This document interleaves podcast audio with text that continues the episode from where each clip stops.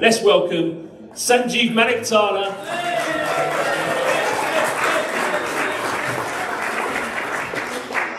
Good morning. Morning, morning, morning. Uh, it is always fun when the Manaktala clan turns up late. Um, but good morning, welcome. Uh, you've probably heard who I am by now, but just as a way of formally introducing myself, I'm Jeeves. I'm with Ian, Adam, and Andre as part of the eldership team for the church. Uh, it is a great joy that we get to celebrate both these babies. There are obviously loads of babies part of the church, and I think it's such a joy that we are family that get to raise the next generation together. I think it's a real joy. Just want to say this now before diving into it. One, to make sure that I honour what Ian said of me taking three hours. Um, I'm not, don't worry. A lot of you are like, wait a second. Um, no, genuinely, I won't, but I'm definitely will go over church. You know the drill. Um, but also, I want to say that one, but two, because I think it's vitally important, church family, that we take the next generation seriously. We, we really need to. So, part of the commitment is yes for JJ and AJ, but part of the commitment should be for every single child in this church to say that we will raise them up as the next generation to know the Lord. So, church family, can I just commission you, though it might be my son and my darling nephew that I'm cha to, it might be that, but actually it's for every single child in this church that we are to raise up the next generation to know who the Lord is. Just want to say that now. Okay. As a church, we've been going through this series called Origins, where we've looked at Genesis and understanding what God's perfect design is and what that then means. So, kind of seeing what Genesis looks like, and then from that, what that then means for everything else. Before, uh, in two weeks' time, where we're going to be in Revelation. Oh, is it? Is it me? A little bit. Okay. Um, but we're going to look at one of the last topics, look at Genesis today, the topic of covenant. Covenant. Let's see if I, yeah, I did. Covenant, the backbone of the Bible. Now, I've already introduced a Christianese terminology here of the word covenant. So let's define it. What does covenant mean? Well, a covenant is a binding agreement between two or more parties stating from a place of love and bound by legal implication. The closest we have to that is marriage or adoption. Um, Tim Keller says, uh, he says, the covenant is a stunning blend of law and love. Stunning because it's a personal relationship made more loving and intimate because it is legal. It is this way. Oh, have I turned off something? I think it's turn you down. Turn me down. Up a bit. That's all right. I, I could just be louder. Um, stunning because it's personal relationship made loving and intimate because it's legal. It is this way through voluntary, mutual, binding promises and vows to be loving and to be faithful no matter what the circumstances are. For us, nowadays, it's like a legal document. So you sign it, so I sign my marriage certificate, and that legal document is done from a place of love, but has legal implications if either I break it or anything changes to it. But in the ancient East, they had different ways of doing that. They didn't have documents in the same way, they had more symbolic rituals to do it. And one of the symbolic rituals was kind of, sounds weird, right? They would take basically bits of flesh and put them along the, along the floor, and the person signing the covenant, so to speak, would walk through it as a way of saying, if I was to break this, then I would become like this bits of flesh. Told you it's weird. Welcome to the ancient East. Like that's that's kind of how they started to do things. That that symbolic mechanism was to say, if I was to break this, I would take on the curse of the covenant. So covenant is really important. It's really important for us to actually know. I mean, marriage, obviously, is really important. So, a covenant is really important for us to understand. It's more than just a promise alone because it carried the weight of intentionality and responsibility. It is really important. But why? Why am I talking about it today? What's the point of me talking about today? Well, what we read at the beginning of Genesis is that God creates a partnership with humanity. But in Genesis 3, that partnership is broken by the fall of man. Sin comes in, partnership breaks. And so the question remains really in that moment is what next? And what God does through prophetic words, He makes a promise kind of a promise of what's to come by basically saying, I'm going to restore this partnership. I'm going to restore this partnership that was once broken. Question is, how? How's this going to happen? And what God uses to speak with humanity is covenants.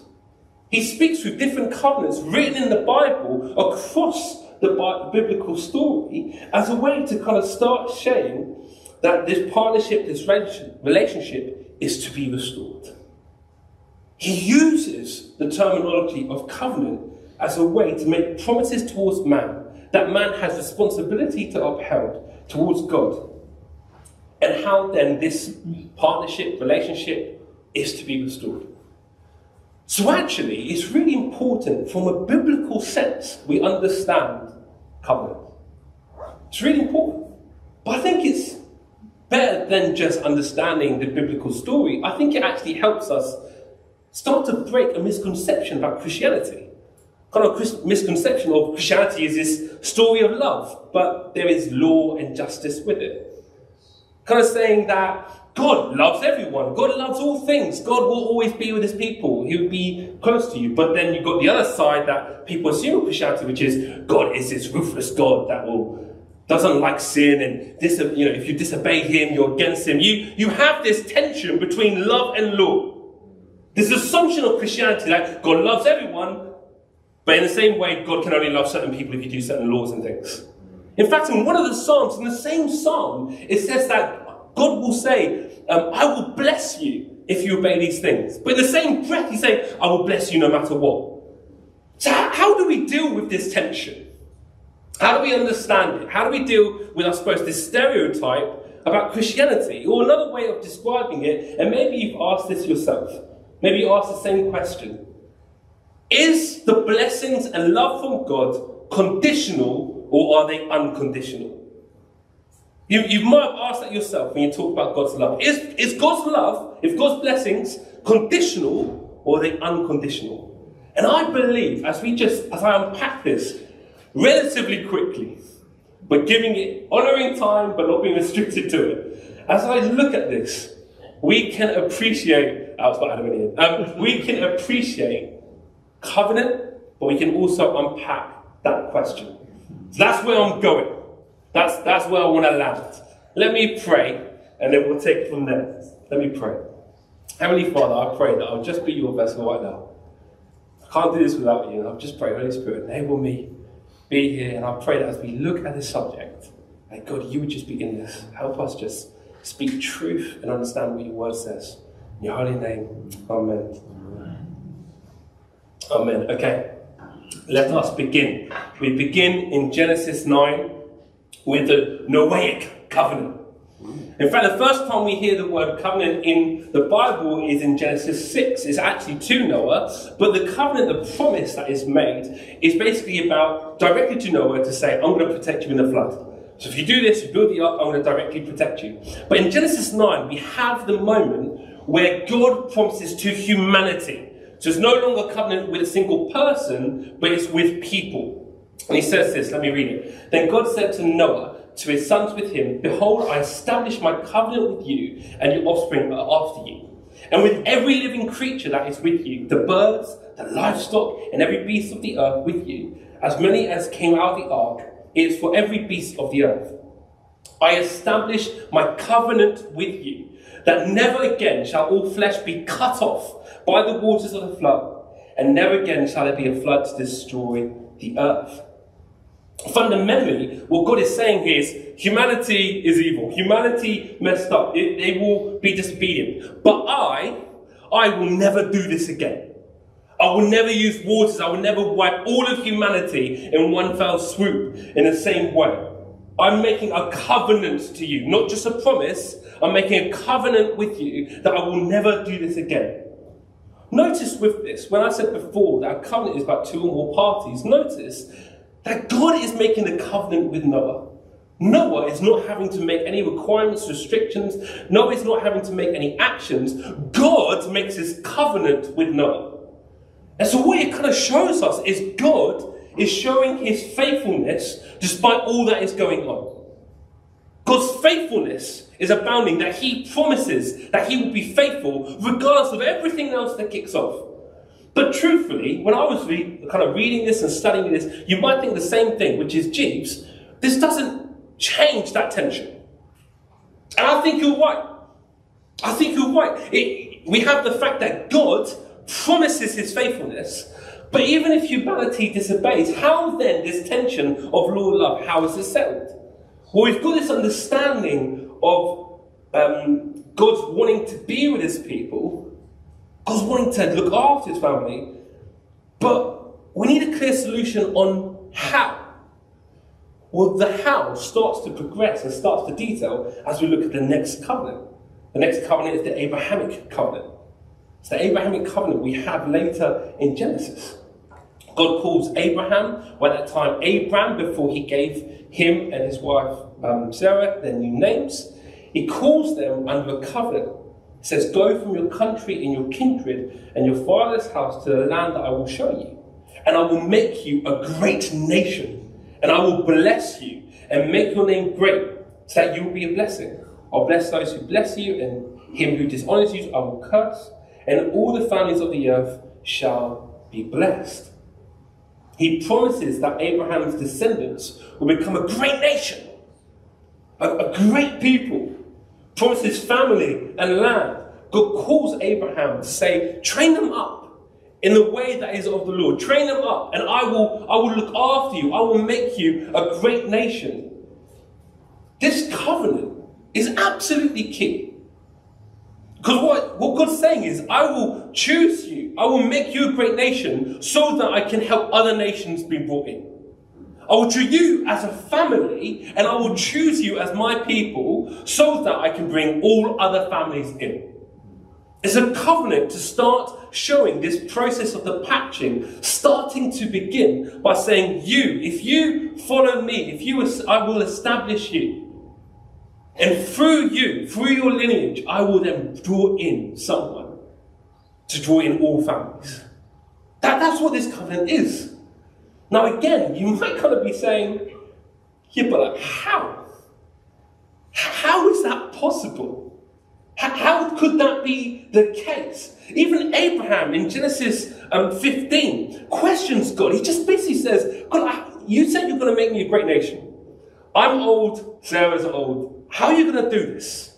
And what you have in Genesis 15, please read it. I'm not going to be able to give it justice to dive into it. But you have a moment where God basically takes the curse of the covenant.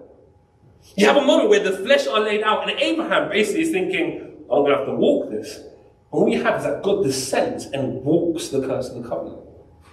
God is the one that signs the dotted line on behalf of humanity. He walks the curse of the covenant. He takes it on. what that means is God saying, I will be torn to pieces if I, God, don't honor this covenant. But I will be torn to pieces if you, humanity, don't honor this covenant. It's remarkable. It's, it's, it's a phenomenal moment. I will bless you no matter what, even if my immortality becomes mortal. That, that's what that, that sign, that um, symbolic act means. But truthfully, even though I'm describing that, even though I'm describing this awesome moment, it actually doesn't still answer that question of how. How is this possible? How can this covenant be detailed? Well, we understand from a broader viewpoint how I will make you a great nation. You will be my people. But what about the details underneath that? Like on a marriage certificate, I might sign something, I might sign a document, but the implications of it, what does that look like? We need to understand those details. Well, in the next covenant, we get that, which is the Mosaic covenant. This is the one that comes after, the next covenant that is over the people. God makes a covenant with the whole tribe of Israel. Makes a whole uh, makes a covenant with them all. I'm not going to read this all, but I've highlighted bits so you can see. In verse 5, now therefore, if you indeed obey my voice and keep my covenant, you shall be my treasured possession among all peoples, for all the earth is mine. In Exodus 24, you have after kind of the recording of what these kind of details are. Moses says, All that the Lord has spoken, we will do, and we will be obedient. So, obvious question what's the details? Well, between chapter 19 and between chapter 24, so 20 to 23, you have the details of what this covenant is. In fact, the famous part of this covenant is the Ten Commandments that is written in Exodus 20. That, that is kind of the famous thing that probably Sunday school kids will know very well. That is the, one of the key parts of the covenant. But from chapter 20 to 23 is what's detailed as the covenant, or what is recorded down as the book of the covenant. And this was prized. This was precious to the people because it put down on paper, so to speak, the details of what this actually meant. I'm going to make you a great nation? Great. How? Well, if you follow these things. You follow what is detailed out. If you honor them, if you follow them. It was so priced and precious actually that as it was recorded, it was put in this beautiful container called the Ark of the Covenant and placed in what was called the tabernacle, which was like the holiest of holies, where only certain people could meet with God. It was prized and precious. Now here's the question. What if you don't honor that? Well, what God writes and what God shares is he sets up this kind of idea of a mediator. Someone who could be a middle person to be able to help. And if you didn't go, did well, or honor the book of the covenant, you had a mediator that would be in between to kind of help. And they, he used the tribe of, from Levi, and he called a mediator a priest. And it's actually where we get the book of Leviticus from. The book of Leviticus was, is basically a set way to help priests understand aligning to the book of the covenant and to say, if something isn't right or something isn't correct, here are instructions to try and make yourself a little bit better or cleansed. One of the symbolic rituals is called the Day of Atonement. The Day of Atonement. Where basically all the people that failed or sin, all that kind of things, they would come to the priest, and the priest would basically bring in a goat and it would be used as a kind of a symbolic ritual that all these sins and shame would be put on the goat, where we get a scapegoat from, and that goat would be taken out of the city, taken out and slaughtered. This idea that actually this removal out of the town, all the sin and shame of the people are taken away and God has forgotten them. So we kind of have these symbolic rituals that would help that viewpoint helping people go from one side of the spectrum to the other. Kind of similar to this. Um, if we kind of imagine that humanity's life is on a scale of kind of zero, well, let's say minus a hundred, and that's kind of pure evil, uh, Hitler level kind of evil, that's, that's evil. Uh, and then we have kind of plus a hundred on this side, which is kind of God's people. God's people. Mum, don't get upset with my handwriting. Okay. Um, and what you would have is they would be on this kind of scale. So let's say someone was here and they then broke the, one of the um, uh, Ten Commandments says, honor your mother and dad. So they spoke ill of mother and dad and they kind of go down a little bit. And then they would say, oh, don't you know, don't lust over your neighbor, don't be jealous, and it's kind of further down a little bit. And what the Day of Atonement would do, it would kind of say, actually, your atone for your sins, they're forgotten, and when it would kind of start jumping back to where they were before. So kind of, kind of there, and slowly trying to get towards that side. Here's the problem with this scale. Here's the problem with it. How do you get actually to this part? How, how do you get there? It's all well and good being on the scale, but if Christianity is kind of just consistently being the scale, truthfully, if the covenant is saying as it is, how do you actually get to that side of being all God's people? How do you do that? And one of the things that we see is that there needs to be a permanent solution to this. There needs to be a savior or a king. And that's what we get from the next covenant, the Davidic covenant. The Davidic covenant is a promise made to David to basically say, in your family line, in your lineage, I'm going to raise a king, that kingdom will never end. I'm gonna, I want your family lineage, I want your family line to be kings that honor who I am, to lead well, to lead well and understand the book of the covenant, and to lead with justice and obedience and I will raise up one king in your family line. I will raise up someone that their kingdom will never end. Here's the problem if you, if you track the kings in the rest of the Old Testament, the majority of them basically obey, disobey, fall away. That's what happens. We just have consistently this trend. In fact, we have a moment even in the um, in the Old Testament where all the Israelites are basically exiled out of Babylon. They're exiled, they're sent out. God's got a way of saying, You are so disobedient, you need to be away from our presence. You have this moment.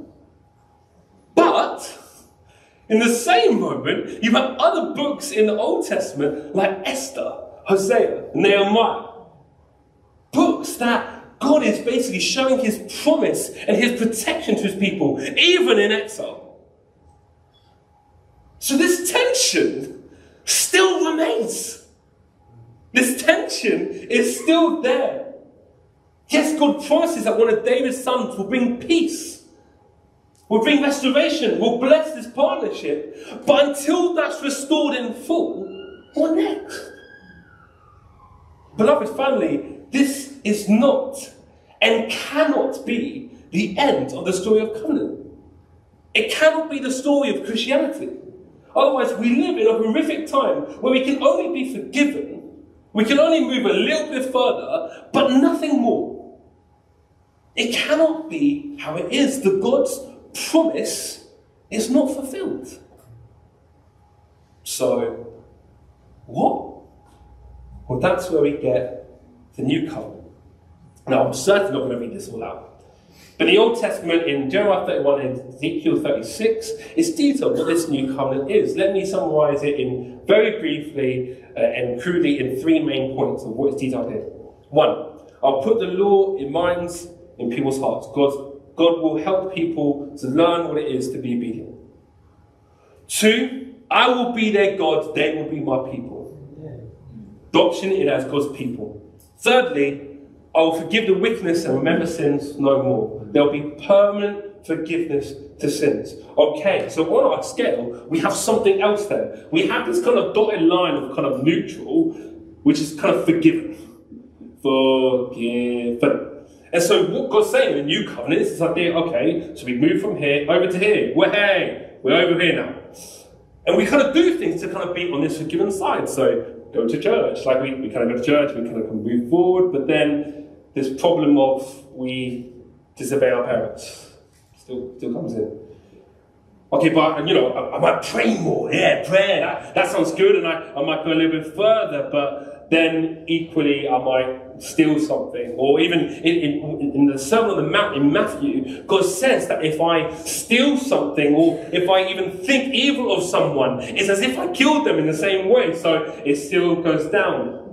Okay, but like I, I help people. I'm a good person. I help people. That kind of helps. That's nice. So I kind of go up, and then I buy an iPhone. So that's clearly sin. Um, that's, other way. that's that. What? Sorry, I can even say that's that's clearly sin by there. Um, not calling if you've got an iPhone, sin this, but check yourself. Um, so.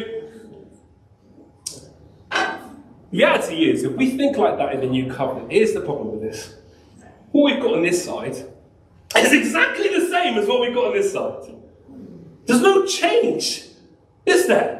There's no solution. If we think Christianity is a bunch of rules and regulations, I pray more, I read the Bible more, I help people, I teach people, but I still sin, I'm still living in the old covenant in this new bit.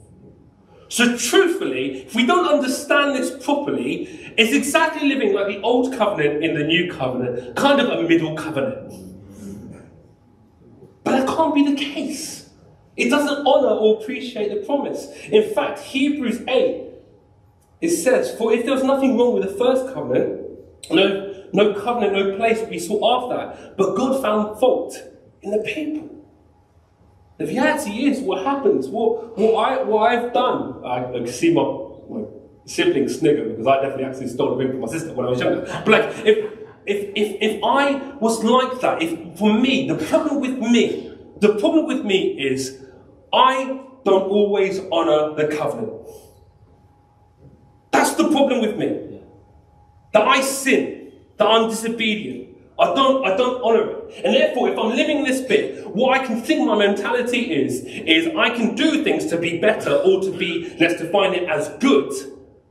But truth is, I'll always feel negative, sinful, shameful, and always keep going back if I'm thinking the same mindset. We keep being there. So, what does this mean? Well, it means we need something or someone to fulfill the covenants. We need someone who's in the lineage of Abraham, Israel, and David. We need someone who has lived and upheld the book of the covenant. We need a mediator or a priest, an everlasting one.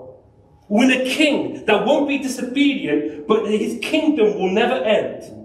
We need a savior that is going to honor and uphold all the four previous covenants, but then go further and live to the new covenant. Enter Jesus. Enter Yeah. Jesus. He's in the lineage of Abraham, Israel, and David, as detailed in Matthew. He upheld the book of the covenant. There was no sin or separation. God incarnate coming in human form, fully God, fully man. Jesus is the mediator to meet all the conditions of the old covenant and made a way to bring in, bring in a new family in the new covenant. He was the king creating a new kingdom, not by landmass, but by people, by saying, I will bring in new people to my kingdom.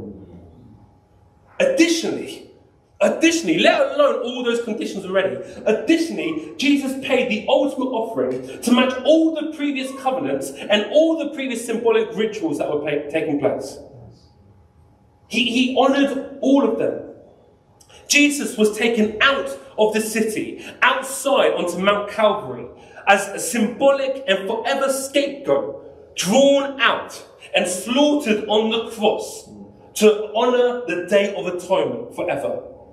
Jesus' flesh was torn bit by bit to honor the curse of the covenant. If you track back what Jesus did, he honors all of the Old Testament rules and regulations that the previous covenant set through the walk of his body.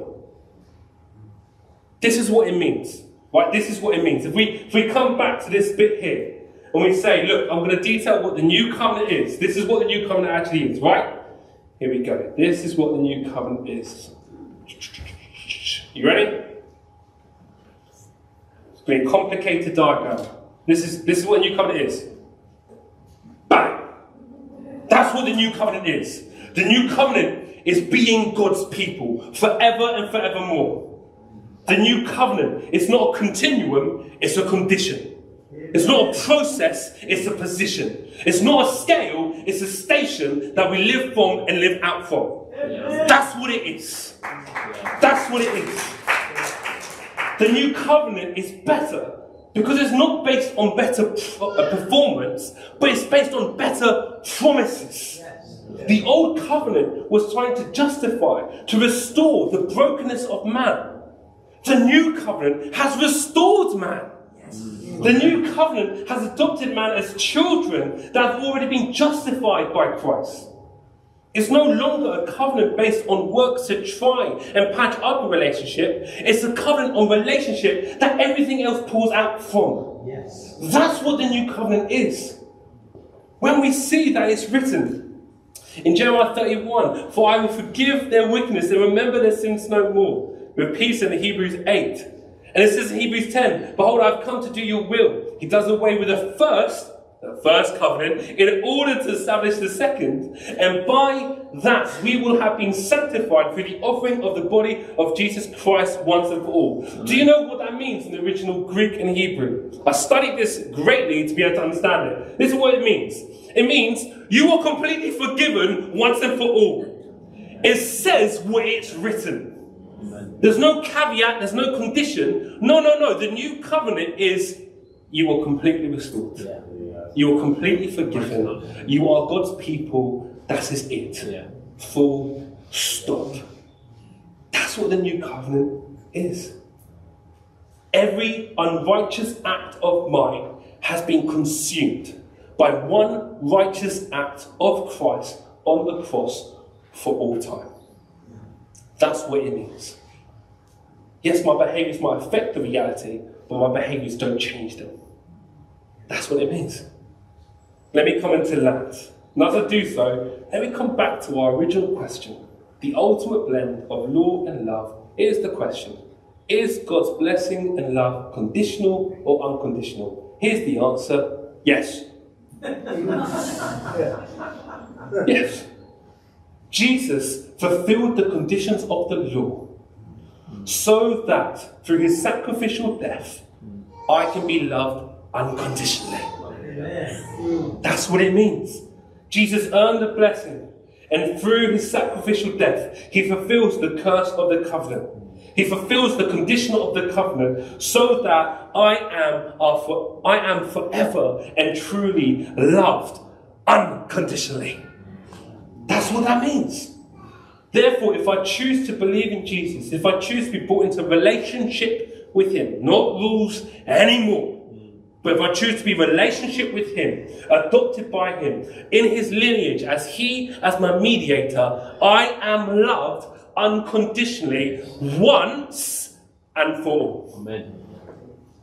Until this is grasped, we will either see this Christian God, our God, as out to get you, or that he's unbothered. Will, will I either see this Christian God as someone who's very liberal, and us being very liberal, which is, yeah, I know I'm, I'm not done this, but God loves me, so it doesn't really matter. Or we'll see this Christian God as conservative. Yeah, I know God loves you, but you haven't done this, this, and this, and this. We either fall into moralism or relativism. Here's the important part. Here's, here's the answer to that. We take the Bible seriously. We honor the Bible. We take the book of the covenant seriously. Why? Well, Jesus died for it. Jesus died for that book of the covenant. So we take it seriously. We honor it. That's what one of the values as a church is we honor the Bible. We take the word seriously. But if we fail, no, no, when we fail, I have no condemnation and I'm loved unconditionally. That's the difference. That's the difference. My obedience is becoming like God, but it's not earning my way to God. That's the difference. That's the Christian story. That's how the tension is dealt with. I've got to resist sin like crazy. I want to become more like God. But there's no condemnation when I fall into. Let me use an example as I come to my very end. When uh, Catherine and I started getting to know each other and started dating, she told me, hey, I'm allergic to hazelnuts, almonds, and walnuts. Now, if I turned up with a, a, massive jar of Nutella as we were dating and said, hey, I've made you a meal, here's Nutella, it would have gone down well. She would have taken out EpiPen, stabbed her in her leg, and we would be off to the hospital. Like, that's how, that's kind of how serious the allergy is. Her rejection allergy to hazelnuts is one of her conditions, or another way of saying it is the law of Catherine. It's one of the things on, on that, right? Now, when we got married, a new covenant was formed. Has that changed that condition? I.e., if I turn up home to our house with JJ, she's cuddling JJ, and I say, hey, love, now that we're married and we're in a new covenant, here's a jar of Nutella, go out. Like, do you think that would go down well? No! That condition hasn't changed. In fact, the more loving thing for me to do is to say, actually, before I was able to eat Nutella, but now I'm going to avoid hazelnut almonds and walnuts because I want to enjoy my wife. If I eat it, I can't kiss her, and so I'm not going to eat it because I want to enjoy her. That's what I get as a new covenant. That condition, that character of Catherine hasn't changed. Same with God. There's no Old Testament, New Testament God. The God's heart has been the same. And because God's heart is the same, then we've got to honour the covenant. We've got to honour it. But that doesn't change the fact that the way into God has changed. Yes. The relationship has changed. Yes. Ultimately, I'm not living in the new, I'm not living in the old covenant anymore. I'm not frozen by process. I'm not frozen by restriction. I'm not frozen by rules and regulation. I'm free for relationship to fall more in love with this God and to honor Him with all of me. That's the difference. Even better than that, when I fail, when I sin, when there's shame, the things that I cannot forget, God doesn't even remember. That's the difference. What's wonderful about this is that it's a very simple and easy process. Similar to words that we were declaring for the boys. It's the same thing. Three main words sorry, thank you, please. Sorry for the life that I've been living. Sorry for how I've been. Thank you, Jesus, that you saved me and you brought me in to become one of your people. Please help me to live a life that is fully relationship with you to honor you with all of me. That's it. It's a very simple process to go away from somewhere where it's of the old covenant and living forever, unconditionally loved in the new covenant. Do you understand me?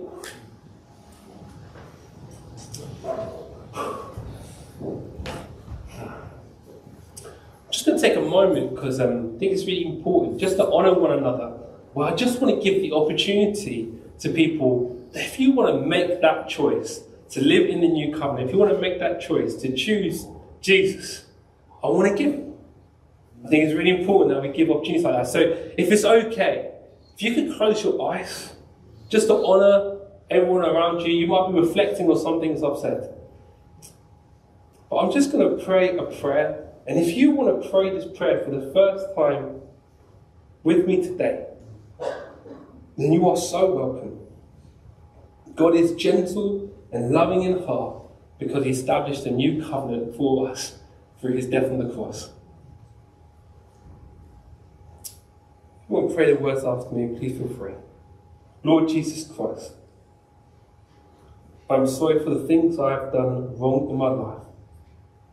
I want to take a few moments of things that might just be on your conscious right now, might just be brought to mind. Please forgive me. I now turn from everything that I know is wrong, and I turn to a relationship with you. Thank you that you died on the cross for me, that I could be forgiven and set free. Thank you that you offer me forgiveness and the gift of your Spirit. I now receive that gift. Please come into my life by your Holy Spirit to be with me forever. Thank you, Lord Jesus. Amen. Amen. Amen. If you uh, prayed that prayer for the first time, then I would love to speak with you. I would love to celebrate for becoming into this new covenant. So if you prayed that prayer for the first time, please, I'll stand around at the front. I'd love to speak with you. If you have any questions about Christianity, anything like that, we run a course called Alpha. But um, Adam, Ian, and I, we would love to just chat with you and talk more about um, Christianity with you. Okay, thus end this our time together. Uh, thank you so much uh, for joining us. Thank you so much for coming. Uh, if you have kids that have gone down for kids' work, uh, please get them. We don't we don't want to after them. Um, but but more so, just have a great Sunday, mothers and uh, all the women of the church. I just want to say on behalf of the church, we love you. We're so grateful for you. Thank you for raising all of us and all of our children well. And uh, I pray that you have a blessed day being remembered. Whether you are a physical mum, a biological mum, or whether you are a spiritual mum, whatever it might be, we love you and we thank you for who you are. Be blessed Enjoy your Sunday.